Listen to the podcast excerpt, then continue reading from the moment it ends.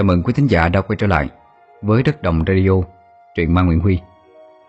Trong buổi tối đọc truyện ma đêm khuya của ngày hôm nay, chúng ta sẽ cùng khám phá tiếp bộ truyện Truyền nhân Pháp Sư Trấn Tạ của Sư An với phần thứ ba Hồn Ma Cô Giáo Trẻ. À, Huy xin nhắc lại một chút xíu về nội dung chính của bộ truyện. Đây là một bộ truyện kể về một cái cuộc hành trình, những cái chuyến phiêu lưu về đạo Pháp của bốn đứa trẻ sống tại xóm nghèo miền Tây. Có cơ duyên được một người sư phụ người Tàu dạy cho. Và hai phần trước thì quý tín giả đang nghe qua Diệt quỷ ngoại bang, cơn thịnh nộ của thủy thần. Còn bây giờ, mời tất cả quý tín giả cùng nghe tiếp phần 3 Hồn ma cô giáo trẻ.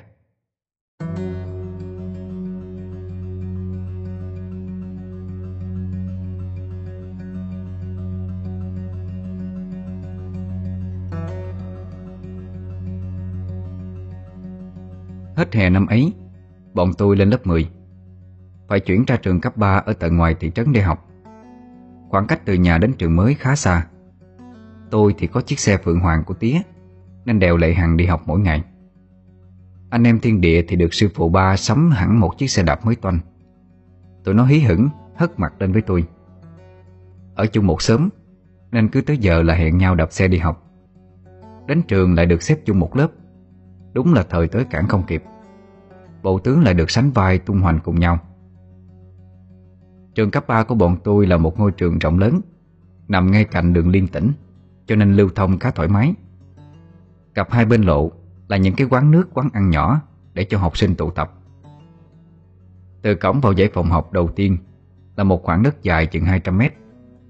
Sợ ảnh hưởng tới học sinh, Cho nên được trồng kính đủ các loại cây, Có tác dụng cách âm vì xe cộ qua lại bên ngoài khá ồn ào. Con đường dẫn vào các dãy phòng học là hai hàng cây bằng lăng, đến mùa trổ hoa tím trực cả vùng trời. Trường có ba dãy phòng, dãy cao nhất có ba tầng, dành cho học sinh khối 12 và phòng của các giáo viên bộ môn. Dãy đối diện cao 2 tầng là của khối 10 và khối 11.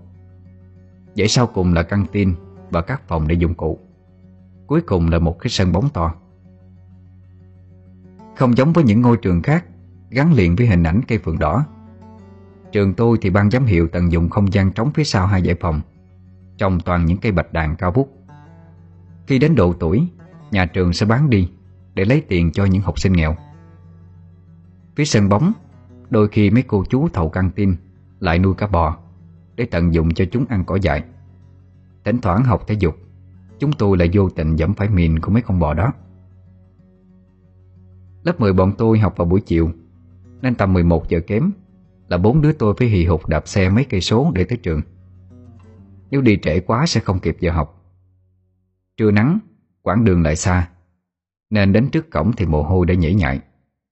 Chiếc áo sơ mi trắng thấm đẫm mồ hôi Mặt mày đỏ ửng lên vì mệt. Lệ Hằng hai má đỏ hồng Càng tăng thêm phần xinh xắn.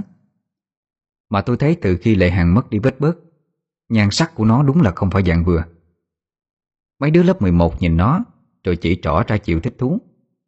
Lệ Hằng thì không để ý đâu, Nhưng chánh thiên với chánh địa thì khác. Tụi nó hơi khó chịu, Vì bọn con trai lớp trên khá là vô duyên. Nhưng thôi, Là học sinh mới, Nên nhìn bọn chúng. Chánh địa vừa dẫn xe vừa trêu. Ơi Con người ta dạo này xinh đẹp cái, Đào qua hẳn ra ha. Tình là tình nhiều khi không mà có Lê Hằng biết bị trêu chọc Nên xoay mặt đi. Mắt liếc sang chánh thiên mà nói Vậy chứ nhiều lúc á Tình là tình có cũng như không hả Nó nói rồi bỏ đi trước Để lại chánh thiên với gương mặt ngay đơ ra. Tôi với chánh địa thì bầm miệng cười. Chú bảo vệ Kim luôn là người giữ xe. Tay cầm cục phấn ghi số lên yên xe Vừa hỏi Ủa, tụi bay ờ, lớp 10 hả? Ở đâu ra đại học vậy? Tôi nhận lấy phiếu giữ xe, Vừa trả lời. Dạ tụi con ở ờ, xóm đồng 1 Ra đây học á. Chú bảo vệ chỉ tay về phía Lệ Hằng. Chà, sao dữ vậy? Nhỏ nó là ghệ mày ha Đẹp gái, Bén ghê ha. Tôi thấy hơi kỳ kỳ Nên lắc đầu cười cười, Rồi dẫn xe vô, Chứ không trả lời. Chú bảo vệ chừng khoảng ba mươi mấy tuổi là hết đách Tuy trẻ nhưng tôi vẫn quen miệng gọi là chú Thay vì gọi là anh bảo vệ. Ngoại hình ốm, cao, mặt dài, mỏ nhọn, mũi vâu. Theo nhân tướng học cho thấy Đây là kiểu người gian manh xảo trá. Tất nhiên là chỉ trong suy nghĩ và cảm nhận của tôi thôi.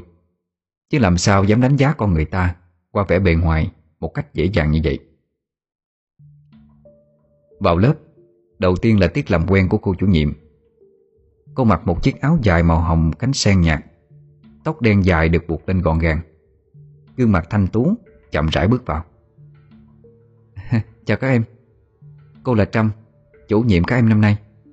Cô sẽ dạy bộ môn văn học cho lớp mình. Trước tiên cô sẽ điểm danh nha. Sau đó sẽ vào bài học đầu Của sách giáo khoa.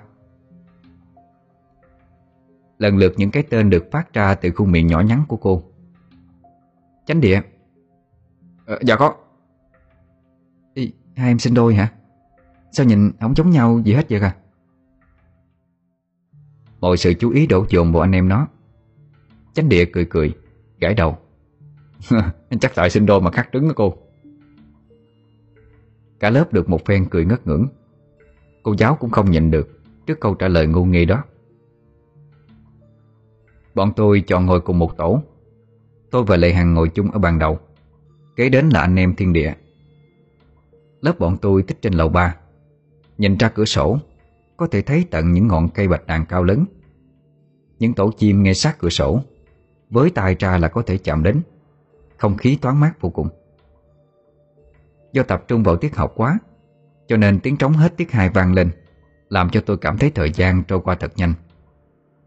Cũng đến giờ ra chơi, Mấy đứa chung lớp, Đứa nào cũng lạ, Nên chưa dám nói chuyện nhiều. Có mấy đứa tranh thủ đi vệ sinh. Đứa thì đi mua bánh trái. Căng tin trường có món sữa chua đặc biệt ngon, Mà lại cực kỳ rẻ, Có 200 đồng một bịch thôi. Ê, Đi vệ sinh không? Tao mắc tiểu quá. Thôi đi đâu, Xa gần chết. Đi đi mà. Vậy ờ, mày phải mua cho tao bịch sữa chua nha. Rồi, đi luôn, nhanh lên. Tôi rủ ba đứa nó đi vệ sinh, Nhưng chỉ có mỗi chánh địa là chịu đi chung. Lệ Hằng thì ngại xuống tận hai cái lầu, Cho nên nó làm biến Ở cuối mỗi giải phòng Đều có nhà vệ sinh, Nhưng đã bị khóa không cho sử dụng. Nhà trường cho xây một giải nhà vệ sinh chung Ngay cạnh sân bóng Để tránh mùi hôi ảnh hưởng tới giáo viên và học sinh. Nên từ lớp tôi muốn đi vệ sinh, Hay căng tim Thì đều phải lội xuống hai tầng lầu. Ai mà bị Tào Tháo trượt, Chỉ có nước chịu đựng thôi. Vừa đứng lên đi ra ngoài Tôi và chánh địa mới để ý. Thấy bạn phía sau lưng có một thằng đang gục đầu, Xuống bàn học mà ngủ. Tôi đi qua, Vô tình đụng phải tay nó. Nó ngóc đầu lên nhìn. Tôi rối rít nói Ừ xin lỗi nha. Đã đụng trúng ông thôi chứ không có gì. Xin lỗi. Nó không trả lời, Lại tiếp tục úp mặt xuống bàn mà ngủ. Hai khóe mắt thâm quần Như thiếu ngủ lâu ngày. Môi thì một màu thâm xì. Người ta hay gọi là môi chị đó. Đi ra khỏi rồi. Tôi mới nói nhỏ với chánh địa. Ê Cái thằng hồi nãy nó gì vậy sao? Lỡ đụng nó có một chút mà. Mà tay tao giờ vậy vẫn còn lạnh nè. Chánh địa cũng nói nhỏ vào tay tôi. Nói ra thì mày sợ. Chứ thật ra từ lúc vô lớp Tao đã thấy phía sau lưng nó xuất hiện một cái dòng, Ấn đường nó tối tăm như con đường tình yêu của mày vậy đó. Ờ Hèn chi tao thấy lạnh ngắt sống lưng à. Gì ghê quá vậy? Chánh địa vừa đi tiểu vừa nói, Tại tầng 3 cao, Nên gió thổi mát thôi, Chứ lạnh lẽo gì. Ủa, chứ không phải cái dòng nó làm lạnh hả? Dòng nào mà làm lạnh mày? Tại mày sợ nghĩ vậy thôi. Chứ cái dòng đi theo thằng đó Có vẻ không phải xấu, Cho nên tao mới làm ngư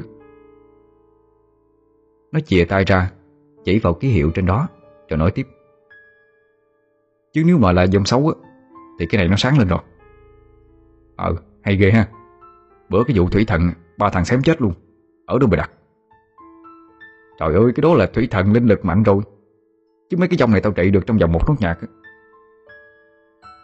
Nghe nó nói vậy, Tôi cũng yên tâm hơn một chút. Về tới lớp, Tôi không dám đi ngang bàn của thằng nó nữa, Mà đi vòng ra cái bàn bên cạnh, Rồi mới về lại chỗ ngồi. Mắt vẫn dính chặt vào hướng của nó. Tôi ghé vào tay chánh địa Lại hỏi Nó đi chưa? Sao tôi thấy còn ớn lạnh vậy? Đi rồi, yên tâm đi Nhìn sang chánh thiên với Lệ Hằng Hai đứa nó vẫn tỉnh queo ngồi cười giỡn Lò mũ đu đủ Với đất mộ lúc trước sư phụ ba đưa cho Để nhìn thấy dông hồn Thì thấy được lúc đó thôi Chứ về nhà rửa mặt thì sẽ trôi hết Không còn thấy nữa Tôi nghĩ vậy cũng tốt Chứ đi đâu cũng thấy dòng hồn lãng giảng xung quanh. Sao chịu nổi chứ? Qua năm tiết học, Tôi cũng biết được tên thằng đó là Cường. Lưu ban lại một lớp, Nên mới học chung với bọn tôi. Nó ốm, Hai tay khẳng khiu. Các ngón tay đã chai sần, Mặc áo sơ mi trắng cũ Đã ngã sang vàng. Quả tóc rối bời, Giống như tên nghiện vậy. Tan học khi những đứa khác vội vã tranh thủ dẫn xe ra về trước, Thì thằng Cường không có dội. Nó chậm rãi nhìn mọi người ra trước. Nhóm bốn đứa tôi thì ở lại đợi Chánh Thiên đi nộp số đầu bài xong, Thì mới lấy xe về. Nhà xe nằm ngay bên cạnh phòng trực của chú bảo vệ. Ra gần cuối, Tôi dẫn xe đi cách tăng Cường vài chục mét Quất sau mấy cây bằng lăng Lắp đó là ánh mắt chú bảo vệ, Cứ láo liền, Rồi lấy trong túi ra đưa cho Cường Một cuộn tiền giấy nhỏ. Lần đầu tiên kể từ khi gặp nó trong trường Tôi mới thấy nó hé miệng cười Một nụ cười mà theo tôi cảm nhận Là có chút kỳ dị Ẩn sâu trong ánh mắt của nó Là một cái gì đó lạnh lẽo Ngây dại Chánh địa cũng ở ngay bên cạnh tôi Nó rủ rê À, đi theo nó không? Tao bắt đầu thấy thằng này lạ rồi đó Gì? Nhiều chuyện ghê à? Rồi có đi không? Đi, tất nhiên là đi rồi Mày cũng ít nhiều chuyện lắm Tôi cười hề hề. Chánh Thiên vừa lúc đó cũng dắt xe ra. Nó không hiểu chuyện gì Nhưng cũng chạy theo sau bọn tôi. Bọn tôi chạy sau thằng Cường một đoạn. Quá trai nhà nó ở xóm đồn ba Còn xóm của bọn tôi là đồn một. Cách không có xa Nhưng xóm đồn ba của nó thì gần thị trấn hơn. Có nhiều tụ điểm ăn chơi hơn Như quán game, tiệm thuê để hát. Thời đó cả thị trấn chỉ có một tiệm game duy nhất Là tiệm của bà Vân Có hai giải. Một giải có ba cái tivi màn hình dày cộm, Được kết nối với máy và tay cầm điều khiển Để chơi băng game. Có khoảng vài cái băng game thôi, Cứ nhai đi nhai lại, Nhưng đứa nào cũng nghiện hết. Với những game nổi tiếng như bóng đá, Tekken, Võ đài đẫm máu, Đi kèm với những mạng hóa thú siêu đẳng, Rồng đen Rambo lùng Đủ khiến cho đám học sinh chúng tôi Nướng sạch tiền sinh hoạt. Dù là đổ nghèo khỉ như bốn đứa tôi cũng từng thử một lần chơi. Khoái lắm, Nhưng mà không có nhiều tiền để chơi. Tí má mỗi ngày đi học chỉ cho có một ngàn rưỡi để ăn uống. Có bữa tí hết mồi nhậu là không có luôn. So với tụi ngoài thị trấn, Thì tụi tôi khá quê mùa. Có tiền trong tay Thằng Cường không về nhà, Mà quẹo ngay vô tiệm game. Có lẽ tôi đoán đúng, Nó là một con nghiện game chính hiệu. Thấy nó đi vô đó, Tôi nói nó đi chơi game rồi Thôi tụi mình về đi Chánh Thiên lúc này mới nhìn hai thằng tôi Ủa, tự dưng hàng bay đi theo nó chi vậy? Chưa kịp trả lời Chánh Thiên Thì Chánh Địa đã chen ngang Nó nói làm cho bọn tôi lập tức chú ý Nè, cái dòng nó lại xuất hiện kìa Nó đang đứng trước cửa tiệm game đó Lúc này Lệ Hằng với Chánh Thiên mới hiểu ra Nó nhăn mặt nói Cái gì? Dông hả? Vì tự dưng theo dõi nó chi vậy? Thôi thôi đi về đi. Nè, lỡ rồi, trở lại xem coi. Mày thấy được chứ tụi tao có thấy được đâu. Lỡ dòng nó theo ấm tụi tao sao? Chánh địa gật gù rồi nhìn xung quanh. Nó thấy cây bưởi gần đó Thì khẽ chân đi lại. Hái ba lá bưởi rồi quay về chỗ bốn đứa đang nấp. Nó nhắm mắt Hai ngón tay chấm lên trán rồi đọc thần chú. Sau đó cho tay lên ba chiếc lá. Nó dò nát rồi đưa cho ba đứa tôi. Bôi nhẹ lên mắt đi. Quẹt mạnh cay đáng chịu á. Tôi làm theo lời nó. Bôi mớ vụn lá lên mắt. Mùi hương bưởi nhẹ nhẹ, thơm thơm. Đúng là có tác dụng. Khi nhìn về hướng tiệm game, Thì một cái bóng đen mờ mờ Ẩn hiện ở trước cửa. Tôi không rõ là dòng nam hay nữ. Cái dòng đứng đó một lúc, Rồi lướt nhẹ đi vòng ra sau tiệm game. Chúng tôi vẫn lặng lặng ngồi đó quan sát. Chỉ nghe phụp phụp từ trong tiệm game. Hai dãy màn hình tivi tắt ngấm. Sau đó là tiếng mấy thanh niên đang chơi bên trong nói lớn. Ủa, sao đang chơi mà máy tắt rồi chú? Tiếng thằng Cường cũng cất lên. Mới chơi chút xíu mà tắt rồi. Một ông chú trung niên cởi trần bước ra, Gần cửa nơi đặt cầu giao điện kiểm tra. Ông chú nói với mấy đứa trong quán ai đứt cầu chị rồi. Chắc phải kêu thợ lại sửa Bà Vân hai tay đeo bộ xi men bóng loáng. Từ bên trong cũng bước ra nhìn, Rồi nói, Thôi tụi bay về đi, Để tao kêu thợ lại sửa Tối qua chơi tiếp. Còn bao nhiêu phút tao ghi lại, Tối chơi bù. Mấy thanh niên chán nản đứng dậy ra vậy Thằng Cường cũng vậy. Nó ị ạch chiếc xe đạp cũ hơn cả con xe Phượng Hoàng của tôi về nhà. Lúc này cũng đã khá trễ rồi. Sợ về trễ tiếng má chửi, Nên lại hàng đồ dậy nhưng ba đứa tôi dễ gì bỏ cuộc chơi lúc này.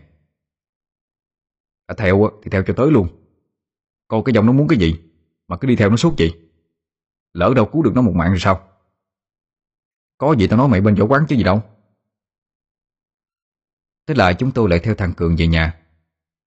Nhà nó nằm sâu sau một cái công ruộng lớn Xung quanh được bao bọc bởi những cây dừa cao vút. Căn nhà có vẻ khá cô quạnh. Thấy nó chạy xe vào nhà rồi Bọn tôi mới đi theo sau. Trước nhà có mấy cây cao Với một hai cây mai trắng rậm rạp. Nhà tường cũ kỹ.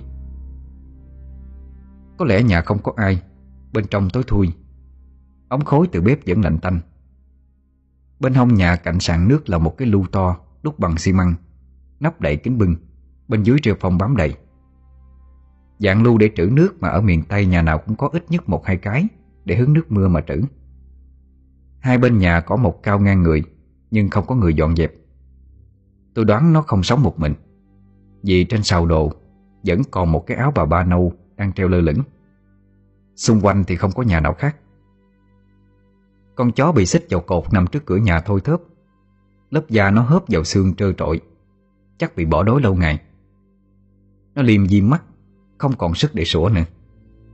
Con chó có lẽ đạt kiệt quệ, Cả về thể xác lẫn tinh thần. Nó chỉ chờ giây phút lìa xa sự sống mà thôi. Trời sập tối, Bên trong nhà thằng Cường Chỉ mở duy nhất một cái bóng đèn. Tôi hậm hực nói, Mẹ nó Ngồi trên mà mũi chết muốn sưng đít luôn. Chánh địa gãi cầm suy tư, Cái thằng Cường này á, Nó cứ mờ ám sao sao? Bất tình lệnh Con chó nằm trước nhà, Sủa lên một tiếng yếu ớt. Bọn tôi nhìn vô, Thì thấy cái dòng đó. Nó từ từ lướt qua, Rồi mất khúc ở sau cái lu nước. Lệ Hằng này nỉ. Thôi đi về đi, Tao sợ quá rồi. Lúc này trời đã sập tối hẳn, Nên bọn tôi đành phải ra về. Dự định quay ra, Thì bỗng dưng tiếng cánh cửa nhà thằng Cường lại mở ra. Bốn đứa ngồi cụp xuống Núp sau cây mai trắng mà tiếp tục trình. Thằng Cường lại dắt xe đạp ra. Con chó đang nằm cửa quậy Chống hai chân trước đứng lên. Ánh mắt đáng thương như chờ đợi thằng Cường Sẽ cho nó chút thức ăn hoặc là nước uống. Nhưng thằng Cường vô cảm lướt qua con chó một cách vô tình. Nó thay cái áo sơ mi đi học Bằng một cái áo thun cọc tay Vẫn mặc cái quần tây đi học lúc chiều. Nó đóng cửa Rồi chạy xe đi tiếp. Đợi nó đi khỏi rồi, Bọn tôi mới đứng dậy, Nhìn theo bóng dáng của nó từ phía sau. Cứ như một tên sát nhân máu lạnh ở trong phim vậy.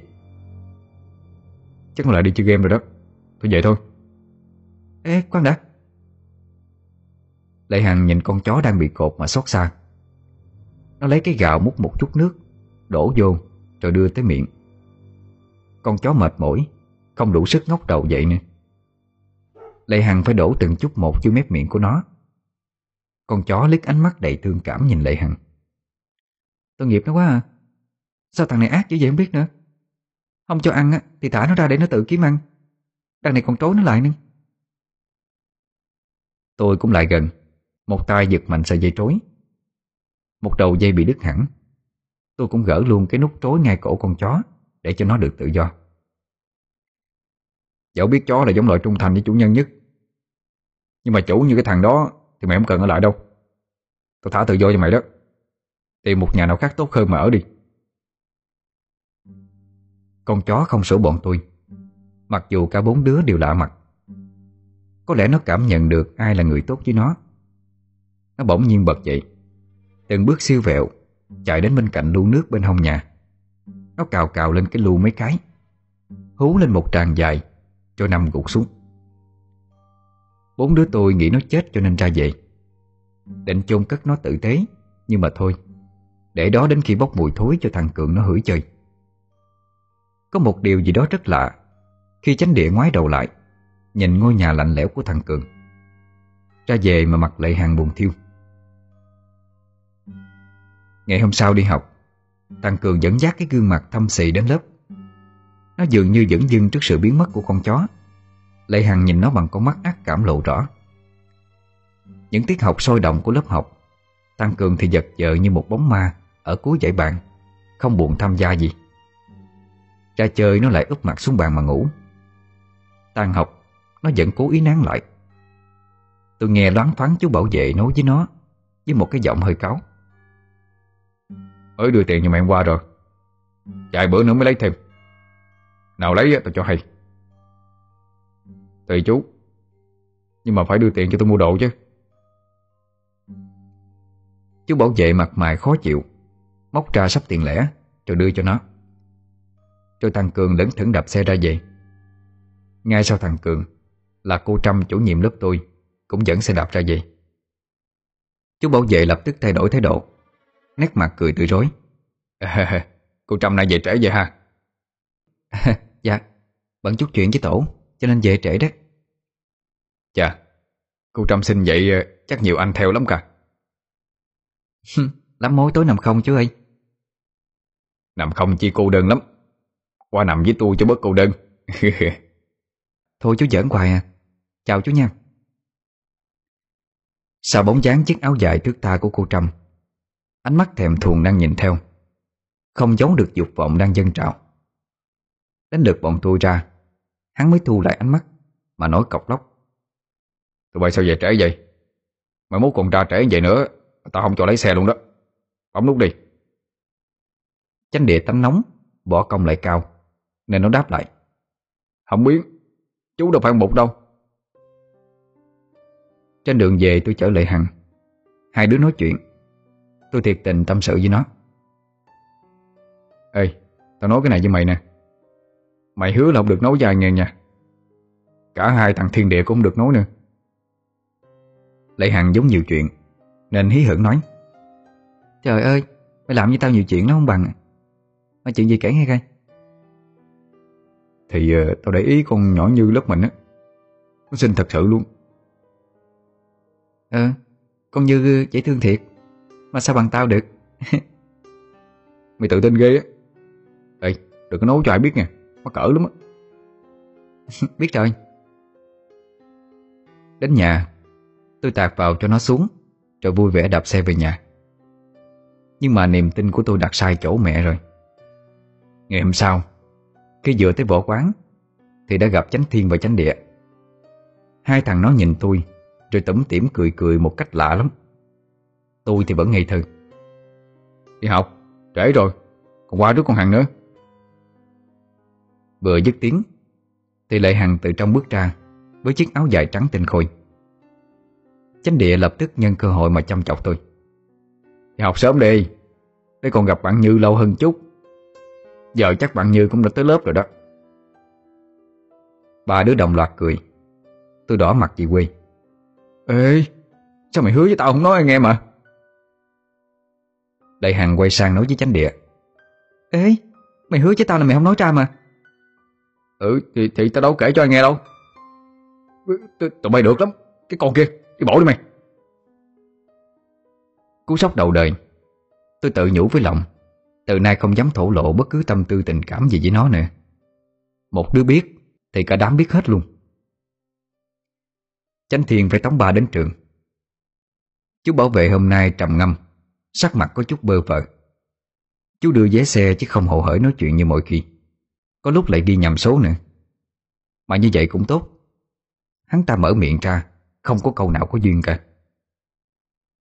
Hôm nay thằng Cường không đi học. Vừa đi từ cổng vào Lê Hằng đã chạy tới. Tôi xin lỗi mà, bạn thân. Thân thiết gì Nói gì chứ nó trưng ra cái nét mặt ngây thơ vô số tội đó. Sao tôi nở giận? Tôi với nó lên lớp trước. Anh em thiên địa thì đi lấy sổ đầu bài. Vì chánh thiên được cô Trâm tin tưởng Chọn làm lớp trưởng. Nó luôn là khuôn mặt uy tín Từ lớp võ đến lớp học. Nhóm bốn đứa tôi khá thân thiết với cô chủ nhiệm. Lên tới lớp học Ngồi vào bàn rồi Mà Lệ Hằng vẫn nũng nịu. Ôi đừng có giận Lát nữa tao ba mày sữa chua nha. Năm bịch. À, Hết tiền rồi. Giận tiếp. Giận gì khôn vậy ông nội Ê con Như vô kìa. Tôi bậm miệng nó không kịp. Khí lên đầu nó một cái. Tôi ra hiệu bảo im. Nếu không sẽ nhận lấy hậu quả khó lường. Hai tiết cuối hôm đó Là của cô Trâm nhưng đợi mãi không thấy cô lên lớp. Chánh Thiên là lớp trưởng, Nên đi xuống văn phòng hỏi. Giáo viên trực mới nói, Cô Trâm hôm nay không có xin nghỉ, Cũng không có nhờ giáo viên khác lên dạy thế. Lúc đó điện thoại là một thứ gì đó khá xa xỉ. Giáo viên muốn xin nghỉ hay có việc đột xuất, Thì bắt buộc phải đến văn phòng xin phép trước, Rồi mới được nghỉ. Chánh Thiên về lớp giữ trật tự. Mãi hơn 5 phút sau, Mới có giáo viên trực lên thông báo. Cả lớp được nghỉ hai tiết của cô Trâm. Lớp tôi ra về sớm, Trong sự ngưỡng mộ của các lớp khác. Được nghỉ sớm, Cả bốn đứa lại nổi hứng muốn đi chơi game. Thế là kéo nhau ra tiệm game của bà Vân. Bọn tôi gom lại được vỏn vẹn 2.000 đồng, Chơi được một tiếng. Vô tới tiệm game, Thì đã thấy thằng Cường ngồi ở đó từ lúc nào. Nó như một con người khác Khác với lúc ở trên lớp. Nếu trên lớp nó chỉ là một đứa kiệm lời ít nói, Vóc dáng cao gầy, Có phần ốm yếu, Khác hẳn với hiện tại. Bây giờ nó hung hãn bấm mấy cái nút trên tay cầm điều khiển. Nó kích động dường như muốn hóa thân vào những nhân vật trong game, Giết sạch mọi đối thủ. Nét mặt nghiêm túc có phần sắc lạnh. Tài nó bấm mạnh, Như muốn phá tung cái tay cầm. Bây giờ tôi mới hiểu tại sao các ngón tay của nó lại chai sần như thế. Bà chủ phải ra nhắc nhở. Cái thằng này Mày định đập máy của tao hay gì? Nhẹ nhẹ tay đi, Thì tao cho chơi. Không thì cút xéo đó. Nói xong bà ta bực tức quay vào. Màn hình bọn tôi gần với chỗ bà Bân nhất. Tôi mới lại gần hỏi bà. Cái thằng đó bộ hay chơi đây lắm hả gì Ờ Nó nghiện nặng luôn đó. Chơi ngày chơi đêm ở đây mà. Tối vợ chồng tao đóng cửa ngủ rồi, Mà nó vẫn đập cửa xin vô chơi. Hơn tuần trước á nó thua hàng máu quá, Đập nát cái tay cầm của tao. Tao bắt đền tới giờ vẫn chưa chịu bỏ thật đó. Ủa, Nó chơi game vậy cha mẹ nó không la hả? Cha nó bỏ mẹ nó Lúc chưa sanh nó ra. Mẹ nó đẻ xong cũng bỏ đi Sài Gòn làm. Nó ở một mình với bà ngoại. Bà là nó có nổi đâu. Nhìn mặt mày hiền như chứ lì lợm dữ lắm. Chà, Mà mày nhiều chuyện dữ à. Điều tra nó làm chi vậy? Dạ Con mới vô học chung lớp với nó Nên mới tò mò hỏi vậy thôi. Thằng Cường hăng máu chơi game, Lại thêm đeo tai nghe kính mít, Cho nên không để ý tới bọn tôi. Chơi hết giờ, Bốn đứa đành ngậm ngùi ra về, Mặc dù vẫn còn đang rất máu chiến. Vừa dắt xe, Tôi vừa kể lại những gì vừa thu thập được cho ba đứa kia nghe. Lệ Hằng thắc mắc, Nó ở với bà ngoại, Vậy lấy tiền đâu ra chơi game suốt vậy ta? Thì ờ, chắc mẹ nó gửi về. Chánh Thiên trả lời, Nhưng tôi lắc đầu. Bà chủ tìm game nói á, Mẹ nó bỏ đi mấy năm nay rồi. Có mình bà ngoại nuôi nó thôi à. Mà nhìn nó lúc chơi game ghê thiệt sự luôn á, Cứ như muốn giết người vậy. Hôm sau là ngày thứ bảy, Chỉ học có 3 tiết, Thì đã có hai tiết văn và tiết sinh hoạt chủ nhiệm của cô Trâm. Thế nhưng cô Trâm vẫn không lên lớp. Mấy đứa lớp bên cạnh từ hôm qua đến hôm nay Cũng được nghỉ mấy tiết của cô. Nghe mấy giáo viên bộ môn khác lên lớp nói rằng, Hiệu phó có tới nhà trọ nơi cô Trâm đang ở, Nhưng không gặp. Ban giám hiệu rất lo lắng cho cô, nên quyết định báo với chính quyền. Còn có báo chưa thì bọn tôi không biết. Chỉ biết rằng cô Trâm đã mất tích Từ hai ngày hôm nay, Không ai liên lạc được với cô. Lần cuối gặp cô Chính là cái lúc ra về hôm trước. Dù chỉ mới học cô được vài tháng, Nhưng tôi rất mến cô. Cô Trâm trong mắt tôi là một giáo viên tận tâm, Dễ thương, dễ mến Và rất quan tâm học sinh. Tận sâu trong thâm tâm, Tôi luôn mong cô được bình an. Do có giáo viên dạy thế, Nên lớp chúng tôi chỉ được nghỉ sớm một tiết. Ngày xưa đi học, Thì việc được nghỉ tiết về sớm Là một cái niềm vui vô bờ bến, Mà sau này khó có thể tìm lại được cảm giác đó. Được nghỉ tiết Nên bốn đứa không muốn về sớm. Bắt kèo đi về nhà đứa bạn chung lớp chơi. Nó nói nhà nó có khúc mương Cá nhiều lắm, Nên rủ mấy đứa cùng lớp mới quen đến câu. Bọn tôi ham vui, Cũng đi theo nó chơi. Chơi đã đợi ông kẹ, Nhìn lại thì đã hơn 6 giờ tối, Mới quýnh quán đạp xe như bay về nhà. Đạp xe về được giữa đường, Thì lấp ló dáng của thằng Cường chạy phía trước. Yên sau của nó có một cái bao gì đó. Nó đạp loạn choạng Rồi dấp ổ gà. Cả người và xe té lăn ra đường. Chánh địa vỗ vai tôi nói Ê, thằng Cường nằm được rồi kìa. Ừ, đáng lắm. Giữa lúc hai chiếc xe của bốn đứa tôi chạy đến chỗ nó đang nằm Chánh Thiên tốt bụng Phóng xuống đỡ nó dậy. Lúc này tôi mới thấy rõ Đó là một cái bao xi măng nhỏ. Nè, không có sao nó phủi phủi hai ống quần Rồi lắc đầu. Không sao, cảm ơn nhiều. Nó dựng chiếc xe lên Rồi bê bao xi măng lên yên sau lại. Chánh địa nhìn kỹ khuôn mặt của nó Thì phán một câu. Nè Tối nay tốt nhất đừng có về nhà. À, Sao vậy? Tôi chỉ nói vậy thôi Nghe không tùy ông. Chứ, Sạm Rồi nó lên xe đạp chạy đi. Tôi mới quay qua hỏi chánh địa. Ủa, sao mày nói vậy?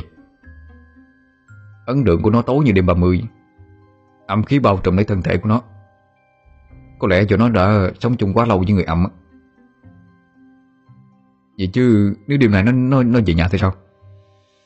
Muốn biết không? Muốn. Thì đi định tiếp đi. Ờ ha.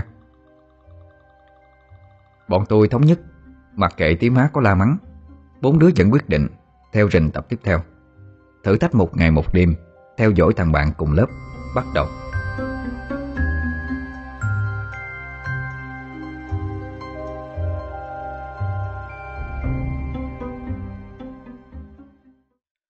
Nói là làm, Bốn đứa đạp xe như bay theo thằng Cường.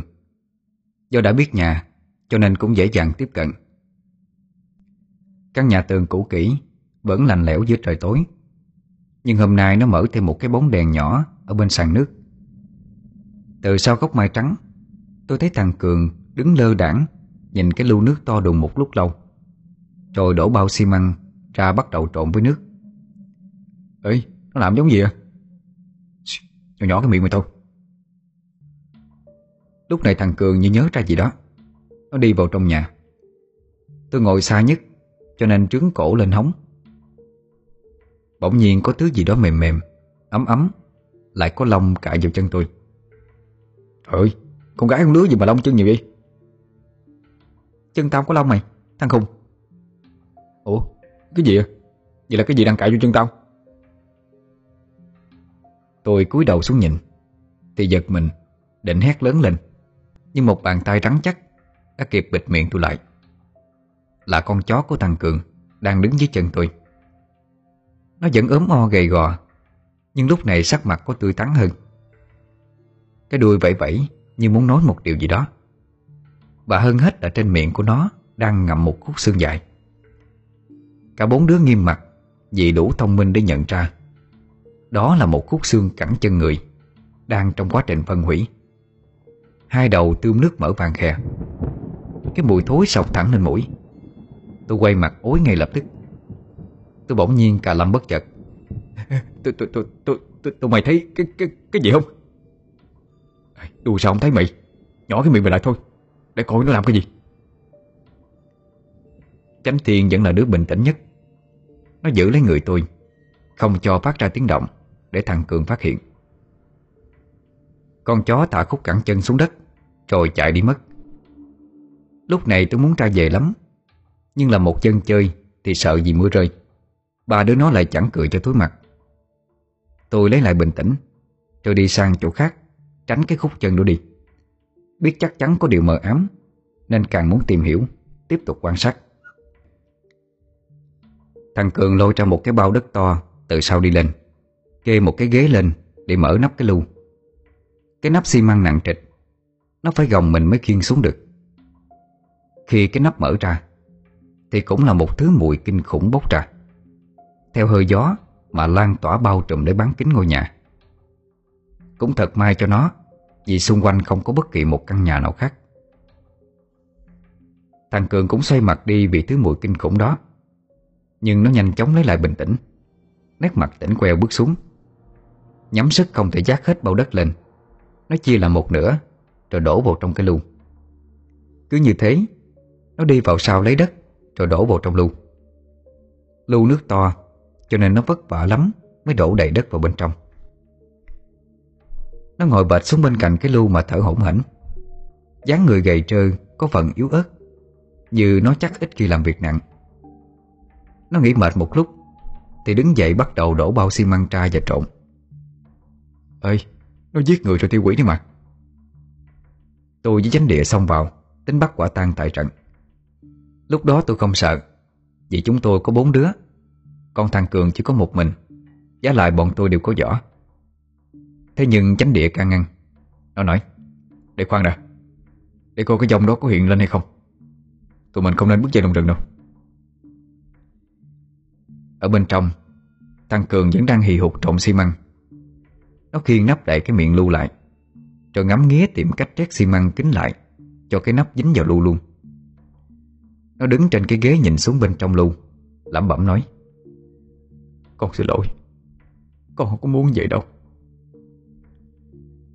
Rồi nó trét xi măng kín mít. Mùi hôi thối từ từ tan biến trong không khí. Mồ hôi nhễ nhại trên khuôn mặt lạnh tanh của nó. Nhưng làm sao mà mọi thứ có thể đơn giản như vậy? Cái dòng luôn đi theo nó lại xuất hiện. Và dường như cả thằng Cường cũng cảm nhận được. Nó chậm chậm quay đầu lại. Cái dòng lơ lửng trên nắp lưu Nhìn xuống nó bằng ánh mắt giận dữ. Nó giật mình té ngửa xuống đất. Hai tay nắm chặt một nắm đất. Miệng ú ớ nói ờ, Bà ngoại. Mày đúng là nghịch tử, nghịch tôn. Tao thấy tội thân mày mồ côi một cúc Nuôi nấng mày, Mà mày nỡ thông độc với kẻ gian giết hại tao. Không, Bà là ma, Bà không còn là bà ngoại tôi nữa. Mày cũng không còn là cháu tao nữa. Tao không có đứa cháu nghiện ngập Ngu dốt như mày. Bà, bà lúc nào cũng mắng nhiếc Cũng chửi rủa tôi hết. Cái dòng tuy mắng chửi Nhưng lại trên rỉ khóc lóc. Tôi cũng cảm nhận được có lẽ cái dòng nó đang rất đau lòng. Tiếng khóc âm u khắc khoải tận tâm can. Thằng Cường sợ hãi Vụt bỏ chạy ngang chỗ bọn tôi đang nấp. Cái dòng đó không đuổi theo. Khi nhìn lại, Thì cái dòng cũng đã biến mất. Thằng Cường đi rồi, Bọn tôi mới bước lại gần cái lu nước chôn xác. Đi với chánh địa cho nên tôi cũng an tâm, Can đảm đi vào. Chánh địa sờ tay lên lu Nhắm mắt như cảm nhận điều gì đó. Nó nhìn quanh, Rồi đi vào nhà lấy trên bàn thờ ra ba cây nhang. Thằng Cường lúc sợ hãi bỏ chạy đi, Cũng quên khóa cửa nhà. Mà thật ra nhà nó cũng chẳng có cái gì quý giá mà sợ mất cả. Đốt ba cây nhang, Chánh địa cắm xuống bên cạnh lưu nước, Rồi nói, Linh hồn bà hãy yên tâm. Nhưng việc bà nhờ, Bọn cháu sẽ cố gắng hoàn thành. Nó cũng vái ba lại, rồi kêu ba đứa tôi ra về. Tôi thắc mắc, Ủa, mày nói nhờ là nhờ gì à? Chánh địa bẩn cợt nói Dòng cơ bất khả lộ. Ờ nói thôi. Về đến trước cửa nhà, Thì đã hơn 8 giờ tối. Tôi bị tía la từ cổng vô một chập, Say sẩm mặt mày, Vì cái tội đi chơi không biết đường về. Nhưng tim tôi như sững lại trong giây phút. Khóe mắt chợt trưng trưng, khi thấy mâm cơm vẫn còn y nguyên. Tía má vẫn đợi tôi về, Chứ nhất định không ăn trước. Lúc đó tôi chợt hiểu ra rằng, Dù đi đâu cũng không bằng được chị nhà. Có cha có mẹ Là giây phút hạnh phúc nhất trên trần đời. Cũng từ giây phút đó, Tôi tự nhủ rằng Sẽ không bao giờ về trễ bữa cơm với tiếng má nữa. Nhưng tôi không làm được, Vì ai cũng vậy thôi. Lớn lên rồi phải xa nhà, Xa vòng tay của cha mẹ Để trưởng thành, Lăn lộn với người đời. Cuộc sống bộn bề lo toan, Thì những bữa cơm gia đình Lại càng trở nên xa xỉ Và đáng trân quý hơn. Trưa hôm sau đi học, Từ ngoài lớp đã nghe có biến. Chuyện là có hai học sinh có 12 Buổi sáng do nhà cũng xa như bọn tôi, Cho nên đến trường khá sớm. Trời vẫn còn động hơi sương, Khuôn viên trường học vẫn chưa có bóng ai. Chú bảo vệ từ đâu vậy Đã mở cửa rồi, Để cho bọn học sinh đó vô. Dường như cả đêm qua chú ta không có mặt ở trường. Cô chú ở căng tin cũng đến từ sớm Để chuẩn bị hàng bán. Cả dãy phòng dường như vắng vẻ. Các lớp học vẫn khóa cửa lạnh tanh. Hai học sinh đến sớm đó mang theo ổ bánh mì Rồi chọn một cái băng ghế đá để ngồi ăn.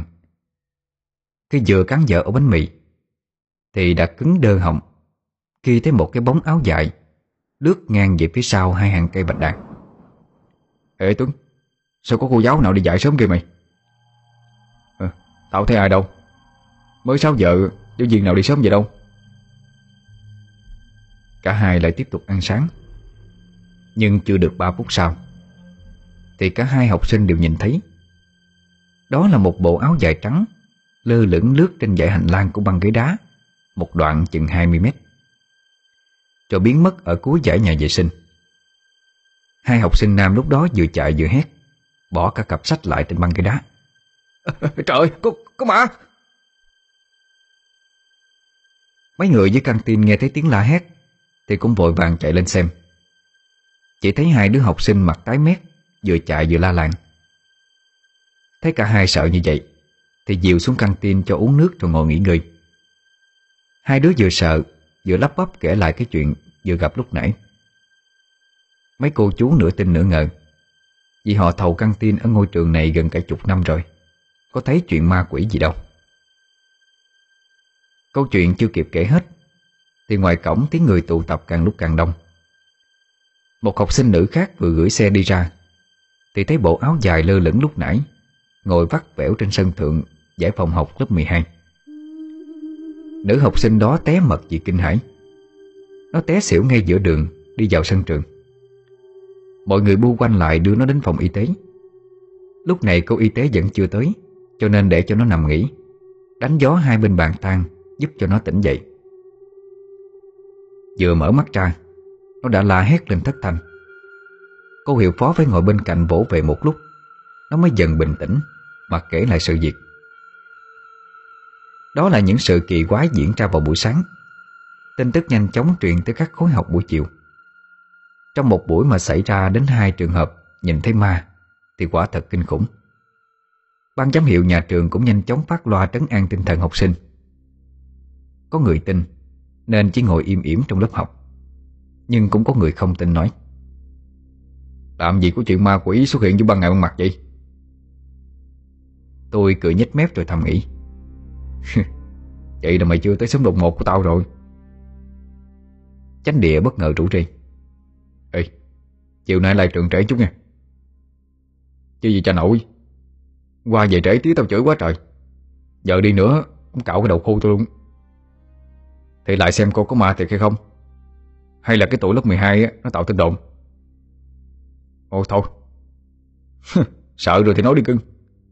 Ê Sợ là sợ sao mày? Ở lại thì lại. Chánh địa quay mặt đi cười gian xảo. Thế là tôi bị dính kẹo của nó rồi. Bộ tứ nói là làm. Buổi chiều hôm đó tan học xong Tụi tôi không có về ngay Mà nán lại. Phía sau sân bóng vẫn có một nhóm học sinh ở lại chơi. Bên căng tin và phòng giáo viên Thì lần lượt cũng ra về bớt. Giải phòng có 12 vắng tanh. Cô lao công mỗi khi vẫn đi quanh các giải. Đến từng phòng dọn dẹp, Sẵn tiện nhặt vỏ chai nhựa Để bán về chai. Bốn đứa tôi vẫn ngồi lại nơi băng ghế đá cạnh đường ra sân bóng. Nơi này là vị trí đắc địa, Có thể nhìn bao quát cả các giải phòng, Cho tới khu vệ sinh chung lẫn sân bóng. Lúc này bọn tôi lại được chánh địa đưa cho một đoạn ống trên lá cây đu đủ. Nó có khoảng trống Để nhìn như một cái ống nhòm thu nhỏ. Nó nói, Nhìn xuyên qua cái đoạn ống này á, Sẽ thấy được nơi nào có âm khí. Nếu là dòng bình thường thì không sao. Nhưng mà nếu là ngạ quỷ, Thì sẽ có luồng sáng màu đỏ tía. Lúc đó phải ngay lập tức bỏ đoạn ống xuống. Nếu không nó phát hiện á, Sẽ chọt đuôi mắt tụi mày luôn đó. Cái gì ghê vậy? Đã gặp quỷ sao? Chánh địa trưng bộ mặt đắc ý ra. Tay vỗ vỗ vô cái cặp của nó, Rồi nói Cái nè Đồ chơi đầy. Quỷ nào gặp cũng phải sợ liền. Ngồi chém gió tới 6 giờ kém, Trời cũng bắt đầu chập tối. Tôi mòn mỏi đồ về.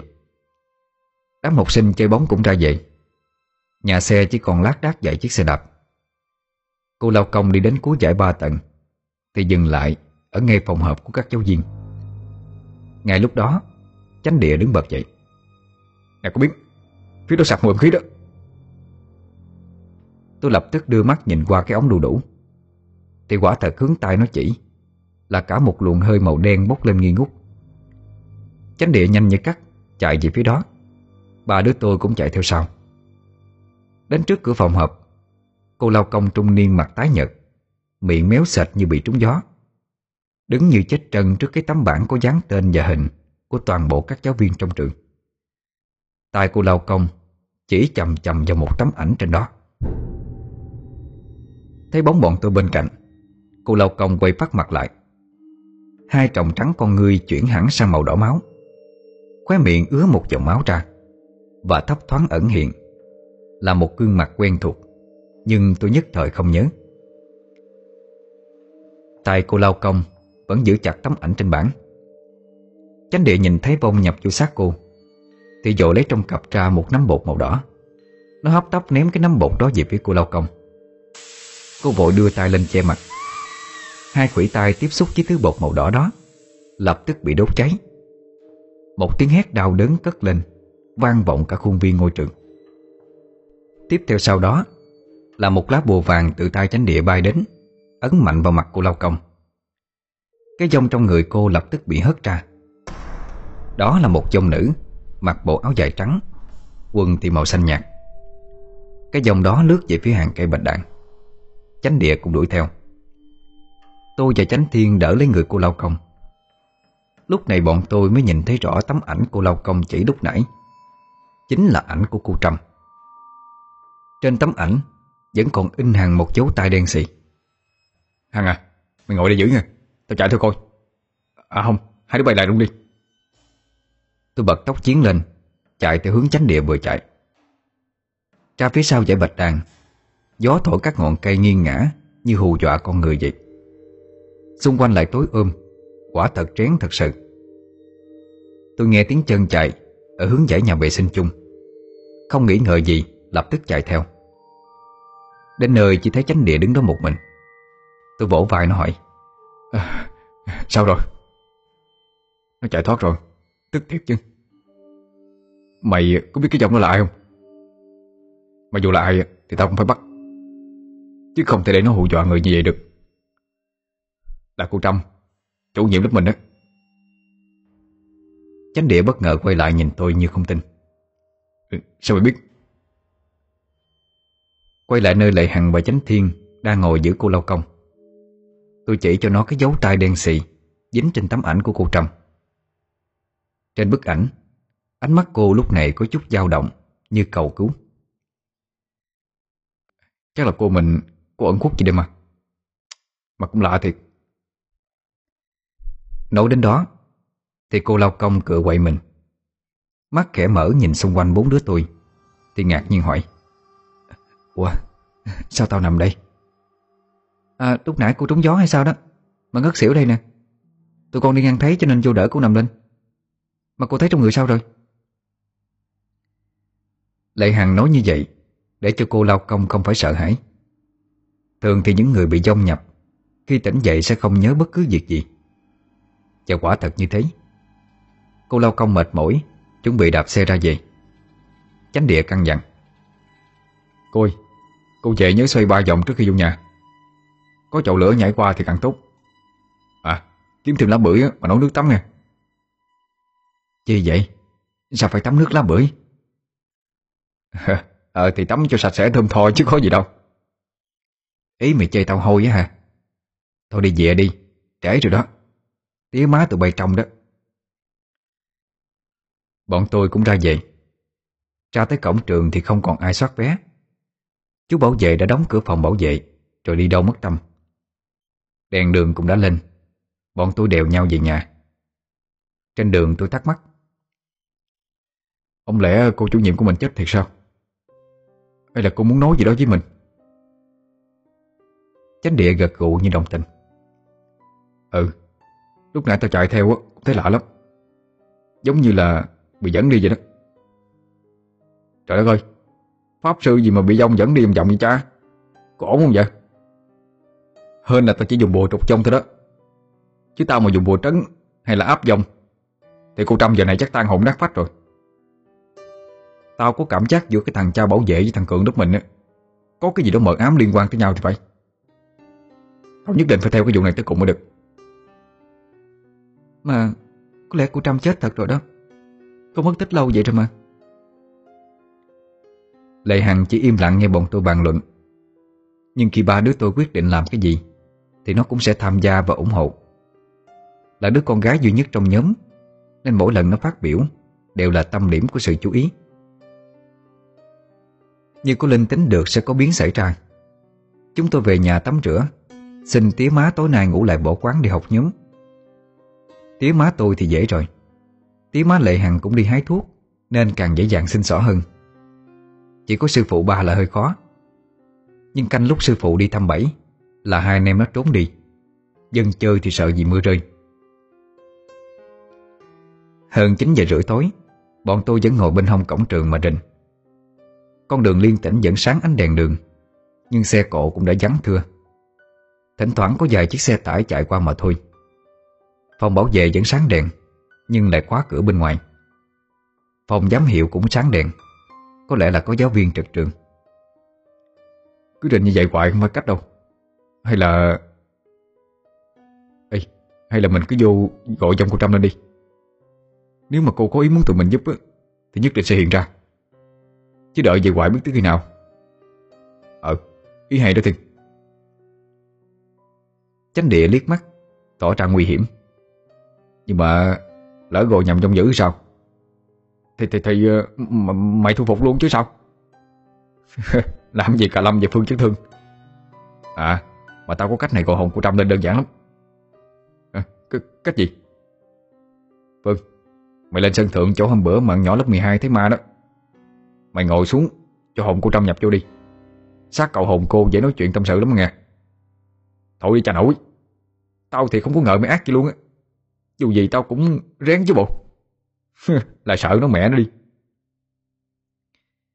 Tôi lại bị nó chọc. Mà lúc đó tôi cứ nghĩ tới hình ảnh cô lao công bị nhập lúc chiều xong. Rồi tỉnh dậy không nhớ gì.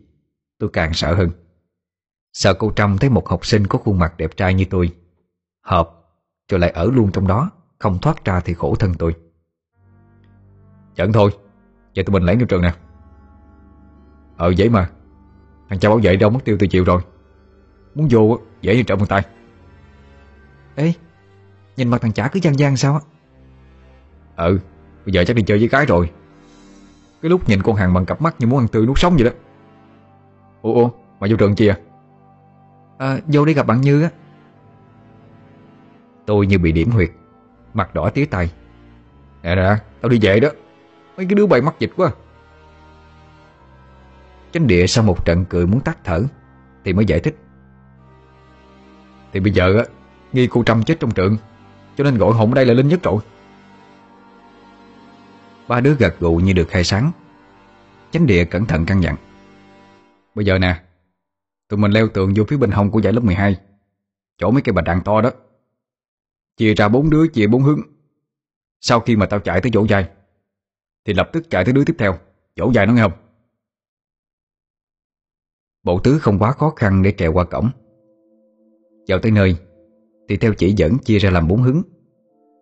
Sau khi thấy ba đứa tôi đã yên dị thì nó lấy trong cái túi hành nghề ra một miếng gỗ nhỏ hình bát giác. Các cạnh đều được cắt cắt quẻ. Bên trên miếng gỗ có cắm một cây kim, Kiểu như la bàn. Mặt cây kim ở một góc Có một cái vết lõm xuống.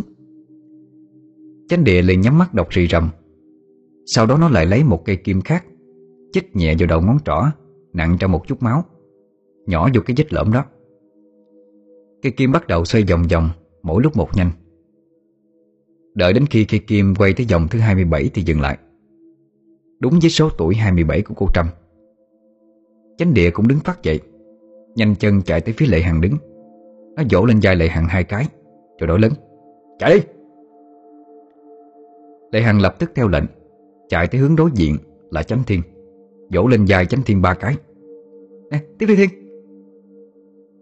Chánh Thiên sau khi bị vỗ Thì tiếp tục chạy đến chỗ tôi. Tôi là nơi đứng gần với khu vực nhà vệ sinh chung nhất. Đợi nãy giờ, Tôi hơi khó chịu vì cái mùi hôi. Đang ngồi hóng hớt, Thì thấy có bóng ai đó lấp ló sau cây bạch đàn. Tôi nhăn mặt. Em em sợ rồi. Cô đừng có hộ em nha. Ngay lúc đó, Một thân hình cao to chạy như lao đến. Là chánh thiên. Nó vỗ vô dài tôi bốn cái thật mạnh. Dạ vỗ gì mạnh vậy. Muốn sội bãi luôn nè. Thế nhưng sau câu nói đó? Cả thân thể của tôi Như bị ai đó điều khiển. Tôi chạy như bay tới phía sau nhà vệ sinh. Nơi đó là góc khuất nhất của khu nhà vệ sinh. Tuy tay chân thân thể bị điều khiển, Nhưng não bộ của tôi Vẫn còn có thể tự suy nghĩ. Tôi nhăn mặt Khi thấy nơi góc khuất đó Chính là một bộ áo dài đang lơ lửng Cách mặt đất khoảng một sải tay. Bộ áo dài căng phòng lên như có ai đó vô hình đang mặc. Dù sợ, Nhưng chân tôi vẫn vô tư chạy tới chỗ đó. Đến khi cách chỉ còn một hai bước chân, Thì tay tôi dơ lên, Tự động vỗ lên bộ áo dài ấy năm cái. Bốn đứa chơi trò vỗ vai. Chánh địa là đứa đầu tiên, Vỗ lên vai đứa thứ hai là lệ hằng hai cái. Thứ ba là chánh thiên bị vỗ ba cái. Tôi bị vỗ bốn cái.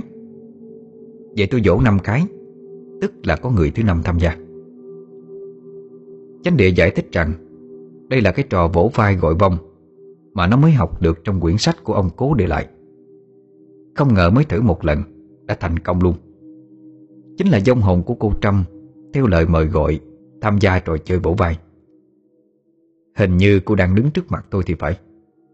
Tôi nhắm mắt lắp bắp. Tự, tự, tự nhiên gió ở đâu? Thổi lên lạnh dữ vậy không biết nữa. Cô, cô, cô đừng có xuất hiện. Gió, gió thổi em lạnh lắm. Đâu phải lúc nào ma quỷ xuất hiện. Cũng có gió đâu em. Ai quy định gì mà kỳ cục chị không biết.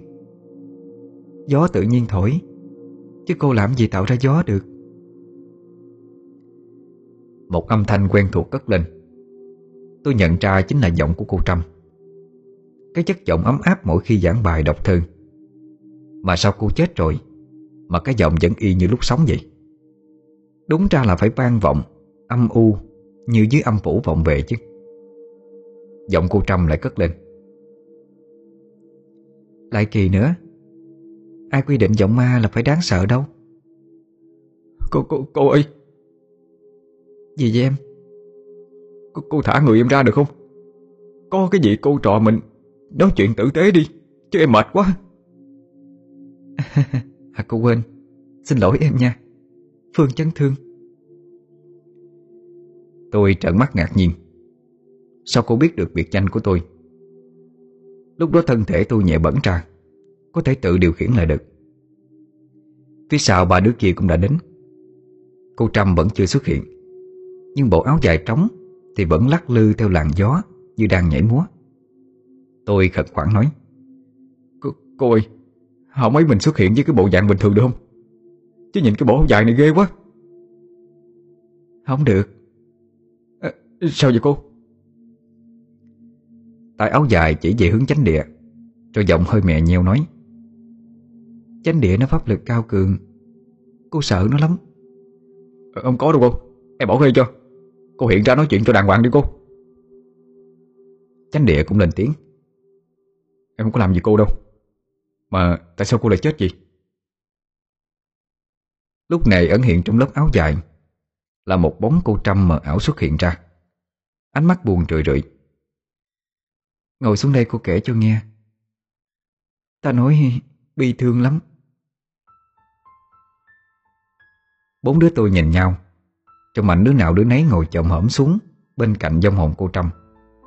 Nhìn y hệt như mấy bà hàng xóm kế nhà tôi, Đang tụm năm tụm bảy mà nhiều chuyện vậy. Hôm bữa cô về trễ Mà về giữa đường, Chợt nhớ quên sắp bài kiểm tra ở văn phòng. Cho nên quay lại lấy. Lúc đó trường vắng tanh nè Cái ông bảo vệ trường nè.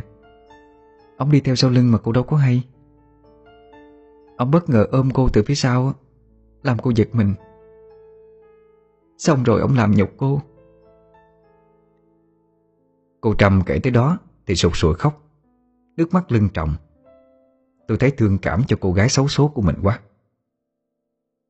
Bất chợt cô Trâm lên cao giọng, Làm cho cả bốn đứa đều bất ngờ.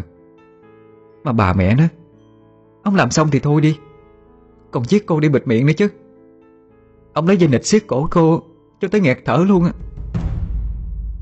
Chánh địa đập tay xuống đất, Rồi tức tối nói, Em nhìn mặt ông làm nghi rồi. Mà sao ông giết cô? Cô không nhắc ông đi, Mà đi nhắc học sinh tụi em vậy? Hồn cô Trâm vội xua tay giải thích Đâu có. Tại hai đứa học sinh lớp 12 đó yếu dế Nên thấy cô thôi. Chứ cô đâu có nhát ai đâu.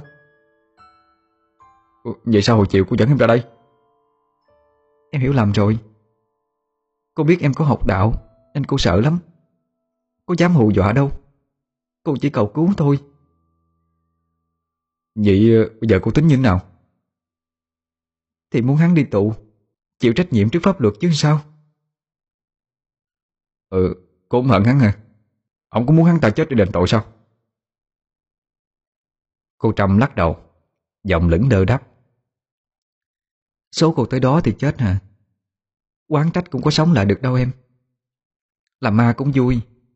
Muốn bay thì bay, muốn lượng thì lượng Vui thì xinh đẹp Buồn thì làm mặt máu me xuất hiện Hù người ta chơi. Trời đất ơi Cô chủ nhiệm của tôi đây hả? Thiết nghĩ cũng đúng. Cô Trâm vẫn còn trẻ, Chưa chồng chưa con. Thì nhí nhảnh vô tư là đúng rồi. Không biết tại sao lúc đó tôi lại cảm thấy nhẹ nhõm hơn. Vì cô bị hãm hại, Mà lại không thù oán, Lại còn suy nghĩ tích cực hơn. Như vậy chẳng phải tốt hơn hay sao? Cứ hoàn ngoan tương báo, Bao giờ mới chấm dứt được cái dòng lẫn quẩn. Tất nhiên đó cũng chỉ là suy nghĩ của riêng tôi thôi. Cô Trâm ngoắt tay Bốn đứa tôi chụm đầu lại. Cô trụ trì vào tay Rồi dội vàng biến mất. Bộ tứ, theo kế hoạch đó mà làm nha. Lát sau tôi ngơ ngác. Ủa, cô Trâm vừa nói vậy Sao tao không nghe vậy? Thì mày cứ làm theo được rồi. Điếc gì mà điếc chứ vậy không biết nữa. Chánh thiện bóp bóp hai bàn tay, Kêu lên trăng trắc. Vẻ mặt hậm hực nói.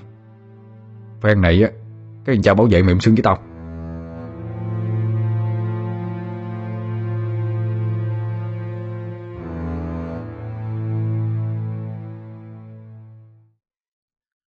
Bộ tướng chia ra làm hai nhóm, Lệ Hằng và Chánh Địa, Canh chừng ở văn phòng. Nơi có một giáo viên đang ngủ lại trực. Tôi và Chánh Thiên thì đi vòng ra căng tin, Tiệm cuốc sẻn. Tôi biết ở sau căng tin có để mấy cái đó, Vì tôi vẫn hay bị thầy thể dục, Bắt phạt đi làm cỏ sân bóng. Lấy được hai cái cuốc rồi, Hai đứa tôi nhanh chóng tụ hợp lại với Lệ Hằng và Chánh Địa. Chúng tôi chạm mặt nhau ở giữa hành lang. Thầy giáo trực không có để ý đâu. Bây giờ tụi mình ra ngoài chỗ hồi nãy. Lập cái bàn lễ tìm xác của Trâm đi. Thế là chúng tôi phải đi ngược lại một đoạn Để ra khu nhà vệ sinh chung. Chỗ có hơn 20 gốc bạch đàn to tướng. Lúc này đã hơn 11 giờ đêm rồi. Cả khu chỉ đọc mỗi cái bóng đèn vàng Ở nhà vệ sinh. Tôi thua vậy á, Thấy gì mà tìm với kiếm chứ? Tôi vừa nói dứt lời, Thì ánh sáng từ một chiếc đèn pin chiếu qua. Ủa? Đâu ra sẵn vậy? Chánh địa vỗ vỗ lên cái túi hành nghề, Rồi trưng ra bộ mặt đắc ý. Túi thần kỳ của Doraemon đó. Ủa, Mà sao không kêu hồn của Trâm chỉ dẫn? Đến cái nơi chôn xác luôn, Mà phải lập bằng lễ gì à? Tôi chợt ngộ ra cho nên thắc mắc. Giọng nói cô Trâm cất lên, Như giải đáp cho thắc mắc của tôi. Lúc cô chết, Đúng lúc quỷ sai đi qua, Nên cô phải trốn đi. Cô không biết được hắn chôn xác mình ở đâu nữa. Cô Trâm ngồi vắt vẻo trên ngọn cây bạch đàn Lung lay hai chân vừa nói. Công kênh với cô. Em lần đầu gặp hồn ma vô tư như cô luôn á. Lên đây chơi không? Gió mát rượi hà Mà thôi mấy em mau tìm đi. Tên bảo vệ sắp về rồi đó. Lệ Hằng nói nhỏ. Thiệt tao chưa thấy bà cô nào vậy luôn á. Cô nghe được hết đó nha Hằng Tôi lắc đầu cười trừ. Đành bó tay với bà cô này rồi. Chánh địa băng khoăn nói Mà bây giờ cái điều quan trọng Là tôi cần một vật gì đó mà lúc còn sống cô Trâm thường sử dụng để làm phép. Ê, Phải làm sao đây? Cô Trâm lướt từ ngọn cây này sang ngọn cây khác mà nằm Như cô Long vậy Rồi nhí nhảnh nói Trời ơi có gì đâu mà khó. Đồ cô để trong ngăn tủ Ở chỗ phòng giáo viên nhiều lắm. Nhưng mà làm sao vô đó lấy được? Có giáo viên trực đó mà. Tay vừa chỉ về hướng văn phòng Vẫn còn sáng đèn. Để cô dụ họ ra ngoài cho mấy em lẻn vô. Với ở ca à, Mà cái này là không phải cô nhắc người ta đâu nha. Chánh địa bó tay với cái độ xéo sắc của cô giáo. Nó vội nói Rồi rồi rồi, biết rồi. Ờ, vậy mới được á. Cô xà từ trên ngọn cây bạch đàn xuống Gần chỗ bọn tôi đang đứng. Rồi bất chợt lướt lại lên ngọn cây. Ủa, cô làm gì mà bay lên đó nữa vậy? Nhanh đi khuya rồi. Cô quên để cánh tay trên đây Nên lên lấy thôi. Tôi đập tay lên trắng Bó tay toàn tập với cô giáo chủ nhiệm này rồi. Em thì không ngờ cô lại vậy luôn á. Cô Trâm ẩn hiện Lướt trên các dãy phòng học. Bọn tôi nấp sau cầu thang gần đó mà chờ đợi. Cô lướt nhẹ vào phòng giáo viên trực. Tà áo dài lững lờ trên mặt đất. Chỉ nghe một tiếng hét lớn từ giáo viên trực Rồi không gian im bặt đi. Bọn tôi chạy đến Thì thấy giáo viên nằm dài dưới đất. Cô Trâm lắc lư Vừa tỉnh bơ nói Cô quên chưa kịp hiện thay chân ra Cho nên thể sợ quá xỉu rồi. Ôi, nhìn mặt cô trắng bệch vậy Ai mà không sợ? Cô Trâm giữ tay lên sợ má. Vẻ hốt hoảng nói à, Thiệt hả? Cô sợ xấu lắm đó. Lệ Hằng đến trước ngăn tủ có ghi tên là Nguyễn Ngọc Trâm. Nó hỏi Của cô phải không cô?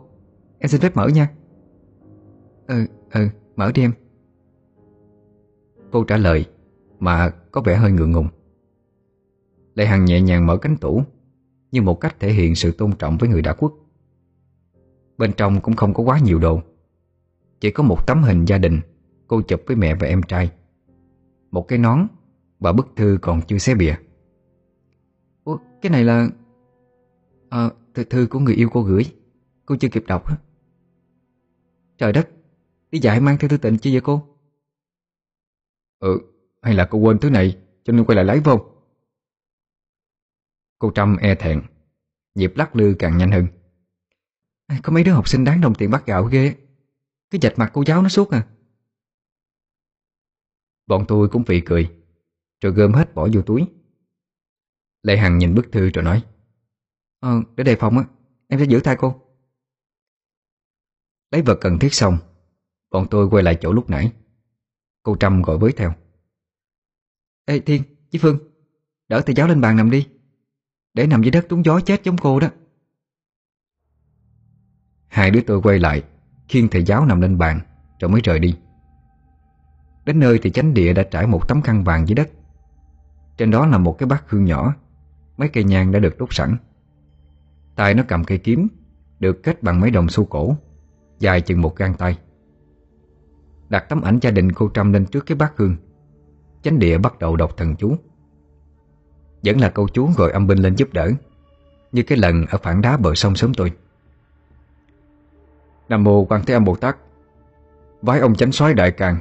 Phó soái đại càng, Chư vị âm binh Binh thiên binh địa, Binh tổ binh thầy, Binh mấy anh chiến sĩ, Đạo lộ đường xá, Anh chị phụ nữ, Kẻ siêu mộ người lạc mã, Về đây cảm ứng chứng minh theo thầy.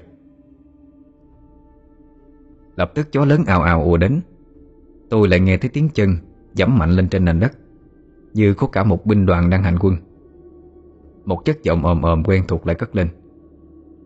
Thầy cần giúp đỡ gì? Xin hãy nói.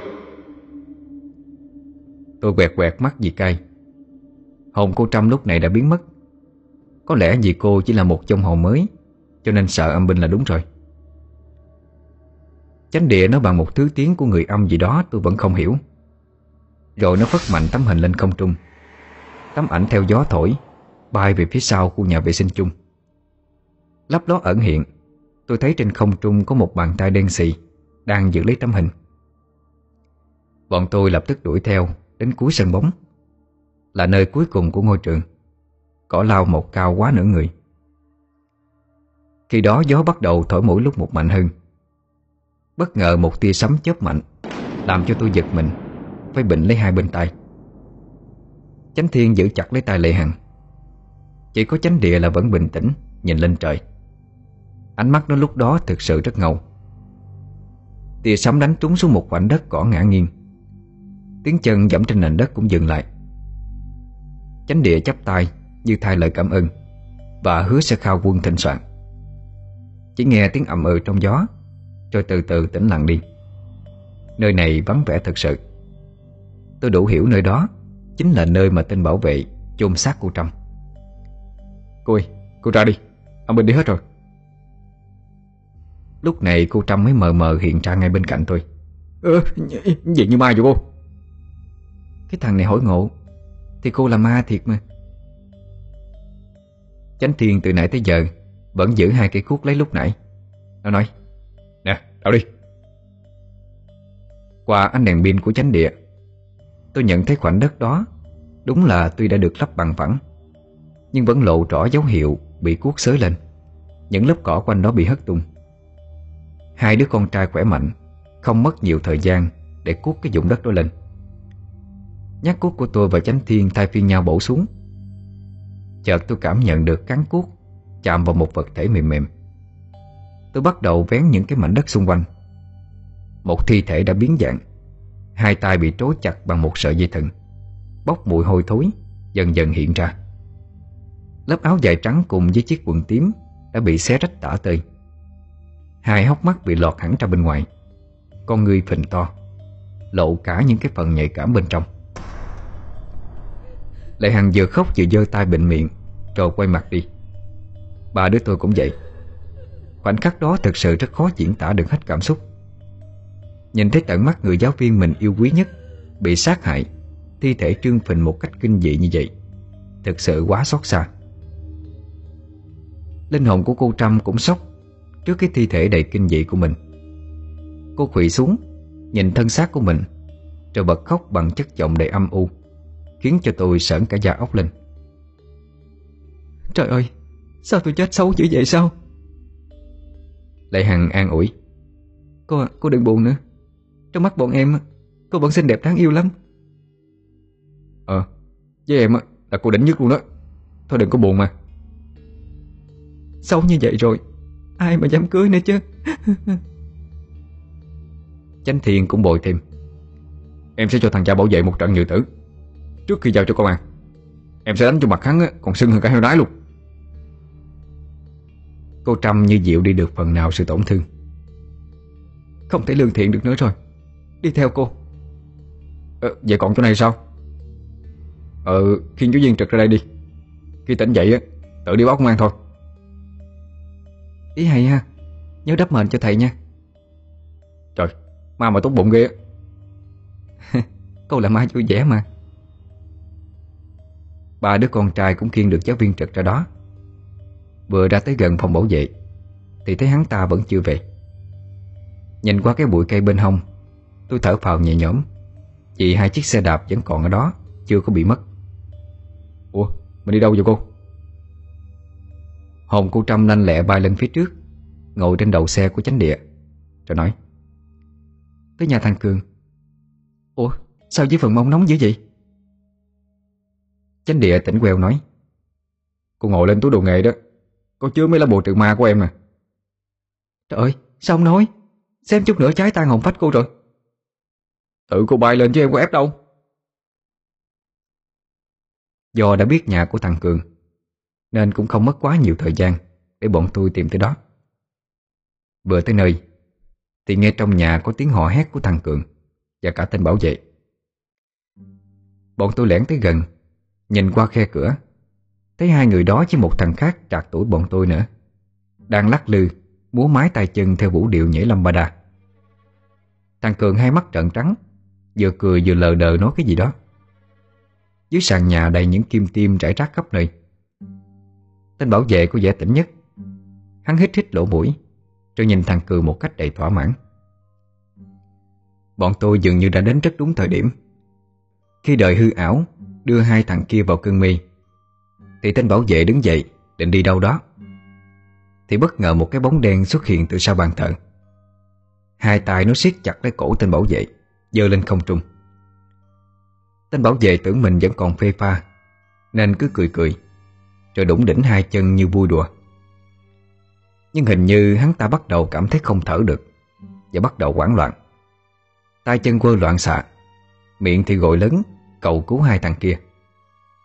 Nhưng hai thằng kia vẫn cứ đang phê Có nghe được cái gì đâu. Ờ chơi đi anh Chơi tiếp đi. Ờ, cứu, cứu tao. Ờ, ờ, tao sắp nghẹt thở Chết rồi. Cái bóng đèn nó trích lên. Mày sao thoát được? Cháu tao từ một đứa ngoan hiền học giỏi Mày lại biến nó thành ra như thế này. Tên bảo vệ vẫn trợn trắng mắt Miệng vẫn ú ớn buông, buông tao ra. Đồ, ừ, ừ. Chưa dứt câu Thì hắn bị quăng mạnh ra sân. Cánh cửa bị hất tung Đập mạnh vào mặt tôi đau điếng. Tôi phải trả giá cho cái sự nhiều chuyện của mình sao? Mà sao bốn đứa đứng? Chỉ có mình tôi bị đụng trúng là sao? Tên bảo vệ lồm cơm ngồi dậy Lại bị một lực vô hình Đá thẳng vào mặt. Tôi thấy đó là hồn của cô Trâm. Ủa sao cô nói không hận hắn mà? Sao bây giờ?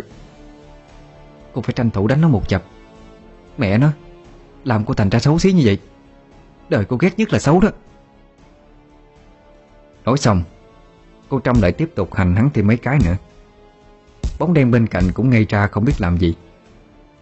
Đến khi tên bảo vệ chịu hết nổi, Hắn tung người chạy ra phía sau sàn nước. Xui rủi cho hắn, Té xuống ngay luôn cái vị trí lưu nước Mà thằng Cường chôn xác hôm bữa. Bóng đen đó lướt nhanh đến, nhấc bổng người hắn lên Rồi định làm gì đó. Thì chánh địa lao đến, Dùng dây ngũ sắt quấn quanh người hắn ta lại. Bóng đen bị trúng dây ngũ sắt Thì gào lên Rồi thụt lùi lại mấy bước. Sao mày cứu nó? Tao chỉ nhờ mày đưa nó tới đây thôi mà. Bà chịu nhiều tổn thương rồi. Giết hắn cũng chẳng được gì. Đừng gây thêm ác nghiệp nữa. Mọi chuyện cứ để con lo. Con sẽ bắt hắn phải chịu tội trước pháp luật. Bà ơi, bà yên nghĩ đi bà. Lệ Hằng cũng lên tiếng nói tiếp. Bóng đen lúc này mới trở về nguyên dạng Là một bà già ngoài 60 Làn da tốp teo Ánh mắt khắc khổ. Bà quay đầu vào nhà, Nhìn thằng cháu vẫn đang mơ hồ, Với ánh mắt đầy nỗi niệm Như hiểu ý, Chánh địa nói, Cuộc đời của nó Là nó tự quỷ hoại. Bà không thể làm gì hơn được nữa đâu. Tội nghiệp thằng nhỏ. Từ nhỏ nó đã không có tình thương của cha mẹ. Tôi thì lại nghèo khổ, Không đủ ăn đủ mặc. Rồi tiếng khóc như xé lòng của bất kỳ ai có mặt ở đó. Nhưng trong lúc lơ là Tên bảo vệ đã bất ngờ đứng vụt dậy Định chạy thoát đi. Lệ Hằng nhanh như cắt Xoay người hạ thấp trọng tâm. Một cú gạt phát chân của hắn ta. Tiếp theo đó Nó gặp gối kẹp chặt cổ của hắn rồi ấn xuống đất. Hắn cố vùng sức để bật dậy Nhưng ba đứa tôi nhanh chóng ập đến. Tay thôi, chân đạp Cho tới khi hắn sụi lơ đi.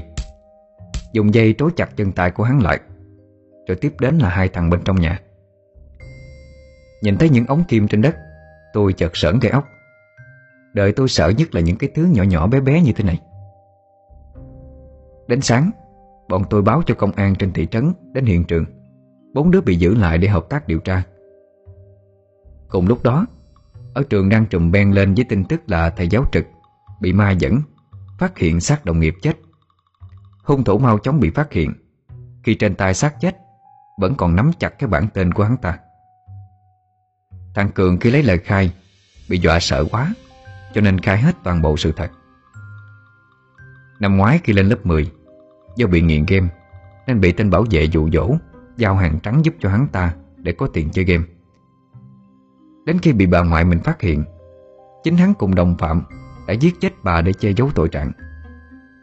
Hắn đưa tiền cho Cường mua xi măng Để bịt kín cái lưu chôn xác bà. Tên bảo vệ biết không thể thoát được, Nên cũng thành khẩn khai nhận đã cưỡng bức, Giết người bịt miệng Và phi tan xác của cô Trâm. Với tội trạng như vậy Thì bị tù rụt xương Hoặc tử hình là đúng thôi. Còn thằng Cường thì tôi không rõ, Nhưng có lẽ nó đã được đưa đến một trại giáo dưỡng nào đó. Người thân cô Trâm cũng nhanh chóng tới nhận xác, Rồi đem về an táng. Buổi chiều hôm đó sau khi tan học Chúng tôi đến trước mộ của Trâm. Lệ Hằng lặng lẽ đặt bức thư tình chưa kịp đọc của cô Ở trước tấm bia Tên giết người đã bị đền tội rồi. Cô giáo xinh đẹp của tụi em Yên nghỉ nha. Cô Trâm ngồi vắt vẻo trên bia mộ Hai chân đung đưa nói Ủa rồi để bức thư đó thôi hả? À, Dạ Chứ cô muốn sao Đọc dùm luôn đi chứ. Thiệt luôn á. Cô muốn em đọc dùm cô luôn hả? Thiệt mà. Lệ Hằng nghiêm túc bắt đầu mở phong thư ra.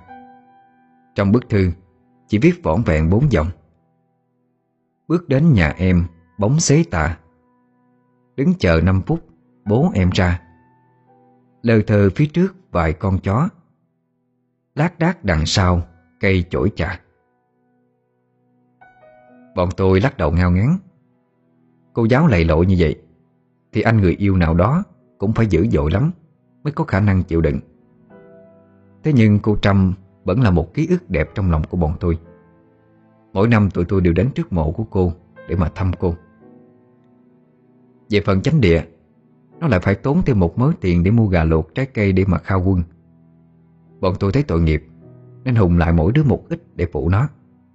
Bộ tứ mà có phước cùng hưởng, Có họa thì cùng chia.